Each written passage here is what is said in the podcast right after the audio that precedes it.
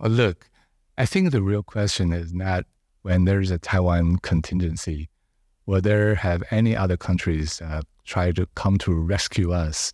But I think the real question is uh, how are we going to prevent a conflict or any conflict from happening?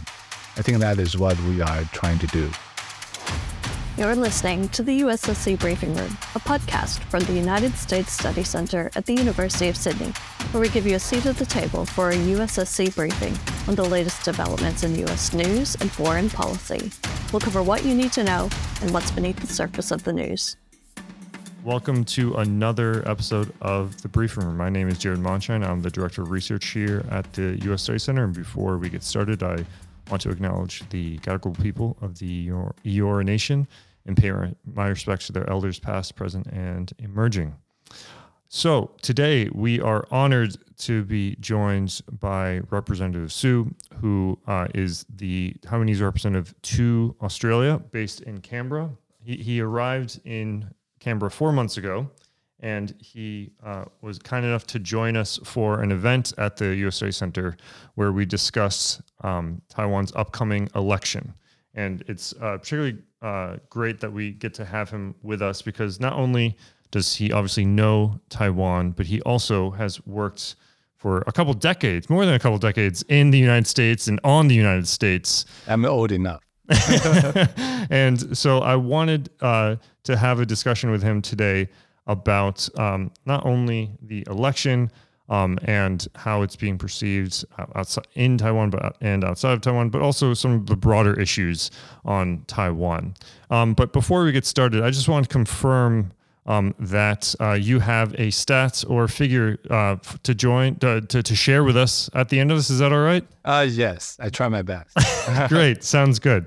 So before before we even get to questions about Taiwan, I, I, I guess one thing that we should flag is um, I introduce you as the representative from Taiwan. Um, usually, the most senior government representative of, of, from a foreign government is an ambassador. Um, how has Taiwan's unique status affected your work as a diplomat? Um, do you you know just get invited to less parties in, in Canberra than than the ambassadors? Well, uh, that is a very good question. That is also a fun part of being a Taiwanese foreign service officers, uh, because we, uh, in most case, uh, in most cases, we do not have uh, this kind of a diplomat, a formal diplomatic tie with many countries. For example, my previous post in uh, Washington or or in Boston, well, the same status. We do not have the well, like a diplomatic passport. We don't use diplomatic visa to enter the border. However, I think that is, uh, uh, well, just a kind of like a formalities. Actually, we are doing exactly the same thing. Any, uh, I mean, any diplomats around the world uh, are doing because uh, we work with the government officials, we work with the uh, think tank, we work with the members of parliament to promote the awareness of Taiwan issues. So, in Canberra, uh, well, I have no obstacles getting in touch with like a member of parliament. I also work with uh, uh, colleagues and counterparts in the, at the DFAT uh, to uh, convey our message. I also work with uh, well other ambassadors from different embassies in Canberra. So, um, well, with that, I well invited to less parties in Canberra. Maybe because uh, officially I'm not a, member of the diplomatic corps.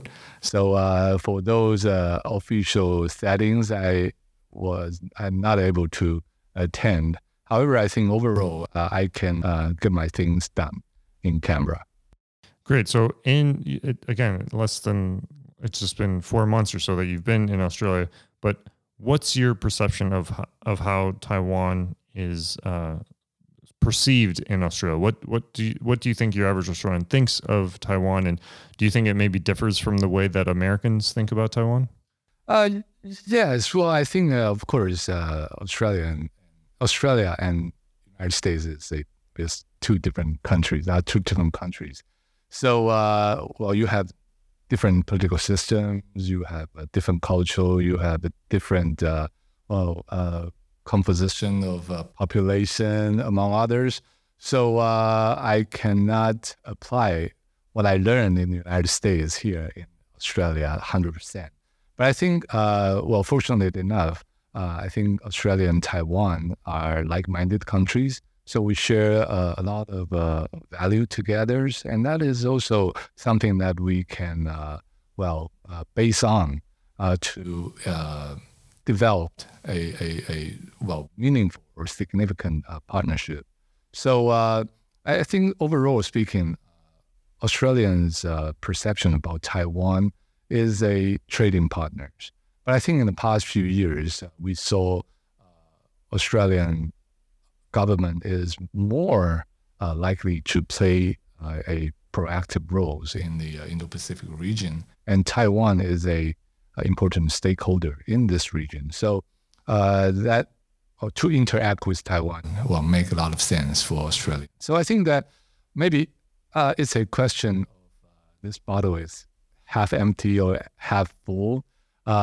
if you see there's are rooms uh, for the bilateral relations to develop, of course you can uh, work on that. So I am very optimistic about this bi- uh, bilateral partnerships, and I hope that we can see some development in the future.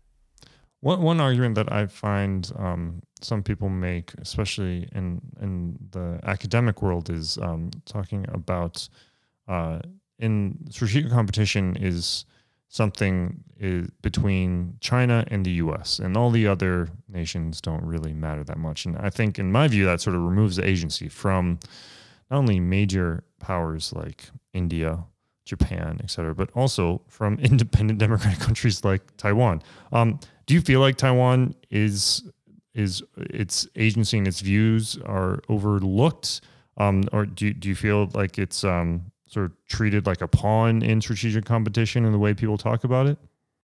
Uh, no, I, I think that uh, maybe we have to admit that we are all in this together because we live in the same world. And uh, yes, indeed, we I've heard that people uh, perceive Taiwan as a uh, pawn of U.S. uh, relations, but I, as a uh, well foreign service officer of Taiwan uh, who has been in dealing uh, well with the United States for uh, more than two decades, I can confidently say that uh, it is a wrong perception. I think that uh, over the years, uh, United States understand that Taiwan is a uh, well important partners, so they are willing to work with Taiwan on Taiwan's own merit. So that was the reason that in the past few years, you saw there are new initiatives being brought up uh, it's not just based on the strategic competition things, but I think they saw the value of Taiwan being a partner of the United States. So they are willing to work with Taiwan on the education, science and technology collaboration, trade related, Coast, uh, Coast Guard cooperation to increase the uh, capability of uh, HADRs, among others. I think those are the issues that, uh, well, because United States understand that Taiwan is an important partner. You you touched on this, but I think whether it be Japan or India or Korea, there seems to be, in in my view, Canberra has more um, uh, uh interest and support for deepening its relationships with U.S. friends, allies, and partners around the region. Um, do you think do you do you see or do you feel like there's an increased appetite for engagement um, in Canberra with with um, Taiwan? Well, uh, just like you say, I've been in this position for four months, and I think the live in Canberra was really interesting, and I I can very confidently uh, say to you that I'm I feel that I'm warmly welcomed in Canberra. Uh, in the past four months, I've already met with uh, like a, more than 60 uh, members of parliament. I talk with uh, my counterpart at the administration frequently. I engage with uh, uh, well ambassadors and other senior colleagues in uh, other embassies and talk about the the issues, regional issues. So I think that well. I, I don't think uh, Canberra has less appetite to engage with Taiwan, but I think that uh, because Australia have its own one China policies, and uh, but of course it is not just like treating Taiwan the same level as Australia treating other allies or uh, well regional partners. Yeah. I don't, as a as a diplomat and as someone who's talk, talked to you and realize you're an uh, impressive one. I don't need you to comment on Taiwanese politics, but it still would be great to get your um, your thoughts on the election of what you do or are willing to share with us. Do you think you know if the leading um, candidate from the DPP party, which would be a con- continuation of uh, the current uh, government. Uh, the the leader is term limited right now, and so they're looking at uh, uh, another DPP candidate to succeed her. Do you think that if DPP loses, that somehow that's a sea change in Taiwan's policies? Do you ex- or you know, some might say that um, what Taiwan saw with Hong Kong, and the way that, that Xi Jinping treated it, has has changed um, Taiwan's thinking on its alignment with with Beijing. Um, wh- yeah, wh- where do you see the, the outcome of the election having an impact? Well, I think that uh, this is going to be our eighth uh, direct presidential election uh, that we're going to have next January. I think that uh, Taiwan's democracy is resilient enough to face uh, all kind of challenges, and also I think along the way, Taiwanese voters also, uh, well, majority of Taiwanese voters we share the same view. we want to have a uh, peace uh, or peaceful and uh, stable Taiwan and prosperous Taiwan as well. So I think uh, the voters' hope is the same. Uh, so no matter who become our next president, I think that our policy will still uh, remain the same, especially on the foreign policy.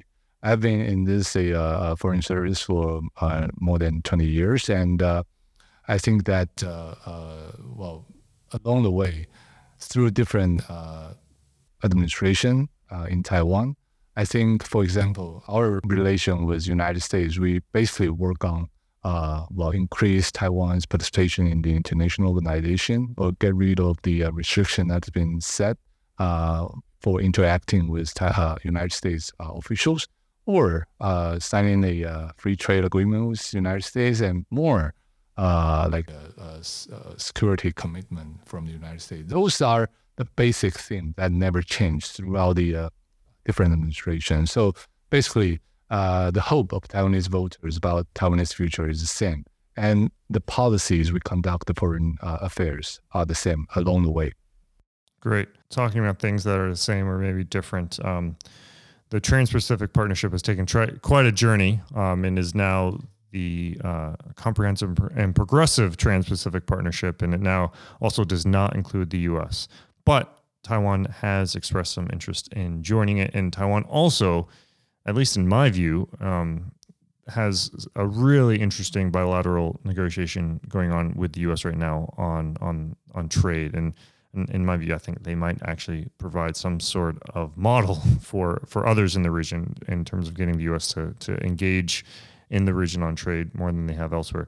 What is the messaging that Canberra is giving you about um, Taiwan joining CPTPP? Because I think uh, you need consensus. You need all of the members to agree to let you in. Um, where where is Taiwan on that? They they have expressed interest. Is that right? Well, I think that as I said, uh, well, Taiwan is an important trading partner of uh, Australia. So, uh, well, definitely Australia is the uh, country that we uh, uh, turn to when we uh, officially submit our uh, TP, uh, CPTPP application. so the message we got from Australia government is always the same at this moment because apparently all the uh, CPTPP members just conclude the first round of well, accessions review and welcome UK becoming next CPTPP members and they haven't uh, had the consensus about how, when to start the second round of uh, uh, uh reviewing of those uh, uh, applicants. So I think that Australian government hasn't speak out loud about their attitude of welcoming not only Taiwan but all the second round CPTPP applicants. so I think that is basically the message I got uh, from uh, my counterparts in uh, with regard to the CPTPP. Yeah, I think uh, CPTPP and TPP just there's a lot of uh, frustration um, at the lack of clear clarity, a lack of clarity moving forward for for everyone, including the United States. Um, one thing I want to ask you about is is you're spending so much time in the U.S. Um, we've polled the U.S. and Australia for a number of years. We've also in recent years started polling the Japanese um, public as well about a number of things. One thing that I love to ask, and that has been really um, enlightening for me, is we ask folks about um, their level of concern about the way things are are working in the U.S. We ask folks um, whether they are very concerned uh, a little concerned, not at all concerned, or, or don't know um, in terms of the way that democracy in the U.S. is working, Congress's ability to do its job, the president's ability to do their job, potential political violence, and it's remarkable that Americans actually lead uh, by a significant margin both Ameri- um, Australians and Japanese response in terms of their level of concern about American democracy and, and so forth. But you know, basically half or two thirds of Americans are concerned about a number of these things, whereas Japanese respondents are they're usually in terms of very concerned they're usually between 10 and, and 20 percent. It's like a third, if not less, in terms of those very concerned. And you know, our our, our, our CEO Mike Green says the Japanese understand that the Americans are just weird, and I, would love your take on that. Do you do you with your experience in in the U.S. Um, do you find that um, the the Taiwanese just understand U.S. politics and have and just and have a have a different view of it than maybe Americans do of themselves. What, is the Taiwanese um, view of the the as I like to say the soap opera with endless episodes that is American politics?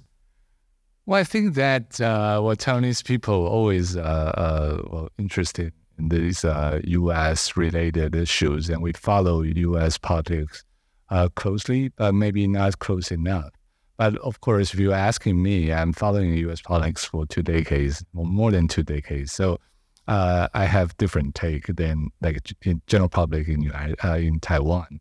Uh, I personally think that uh, this kind of a dynamics uh, in uh, domestic politics in, in the United States basically is the way to show that democracy, even though it's not a perfect system, is a resilient system. Sometimes you may be chaotic, uh, looking from outside, but actually has some rules to follow. And uh, I recall that when I first uh, uh was posed to uh, uh, Washington, D.C., that was in the early 2000s.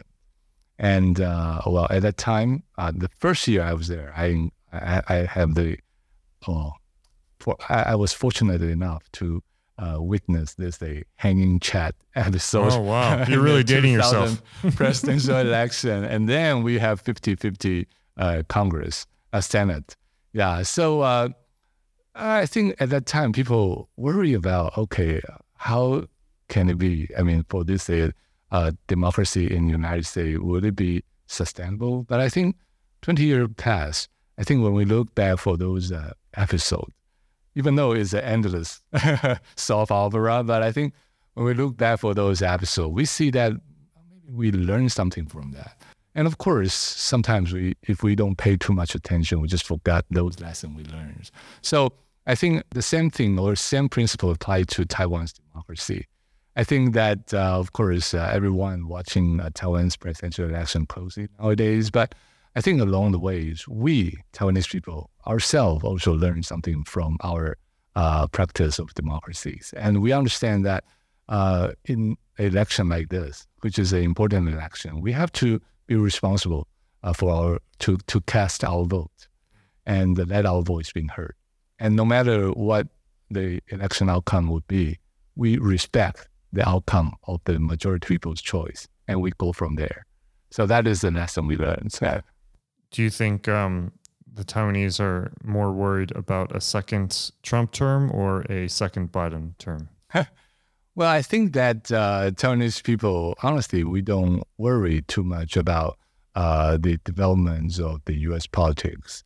Uh, to be very honest with you, because there is a U.S. Uh, uh, domestic legislation, uh, it's called Taiwan Relations Act that was passed and uh, become a public law of the United States back in 1979. Uh, so uh, the bilateral. I'll just add that the current president of the United States is one of the few guys who was actually there when it was exactly. signed. he casted the vote uh, and voted for uh, Taiwan Relations Act back in the 79s. So uh, uh, definitely, it is the cornerstone of that of this unofficial relations between Taiwan and United States. And along the way, 40 some years passed, but I think this bilateral relations, even though it is unofficial, but become more and more solid and uh, have been like evolving to a different level. I there are something that I, being a foreign service officer, uh, maybe I can hardly imagine that will happen 20 years ago, and they are happening today. So uh, in terms of U.S. politics, in terms of the U.S.-Taiwan relations, yeah, for example, the uh, uh, the restrictions of the the restriction that's been put between the uh, uh Taiwanese uh, foreign service officer, uh, we were not allowed to enter the state owned building for business in the past. But this kind of restriction has been well loosened, lifted. So now oh, I think those restrictions no longer exist. Where would you meet? if uh, you couldn't meet at the state uh, coffee shop. Yeah, I was going to say literally a Starbucks. Yeah, it's uh, not necessarily a Starbucks, but it's coffee shop uh, around. You have better the, taste than uh, Starbucks. no comment on that. but anyway, uh, but along the way, when we have some conversation at the coffee shop, both of us, both of our side and our American friends, found that it is inappropriate to discuss that kind of issue in a coffee shop. So we start to review uh, what, what will be the most reasonable ways to conduct those business. So great.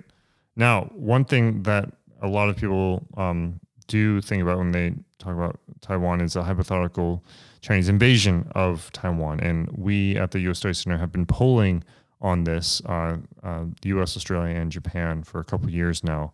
And one thing that I found really interesting about our poll this year is that um, support among Japanese respondents for sending military forces to defend Taiwan if it were invaded by China declined nine percentage points from last year.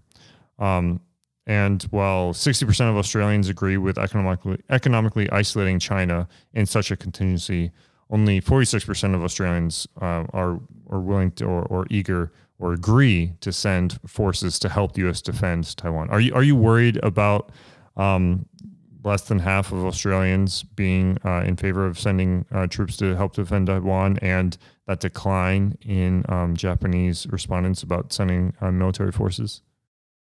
Well, look, I think the real question is not when there's a Taiwan contingency, will there have any other countries uh, try to come to rescue us?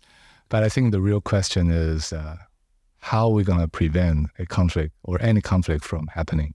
I think that is what we are trying to do. So that is also uh, made by my president very clearly in her uh, most recent uh, National Days address. Uh, she said that peace is the only option.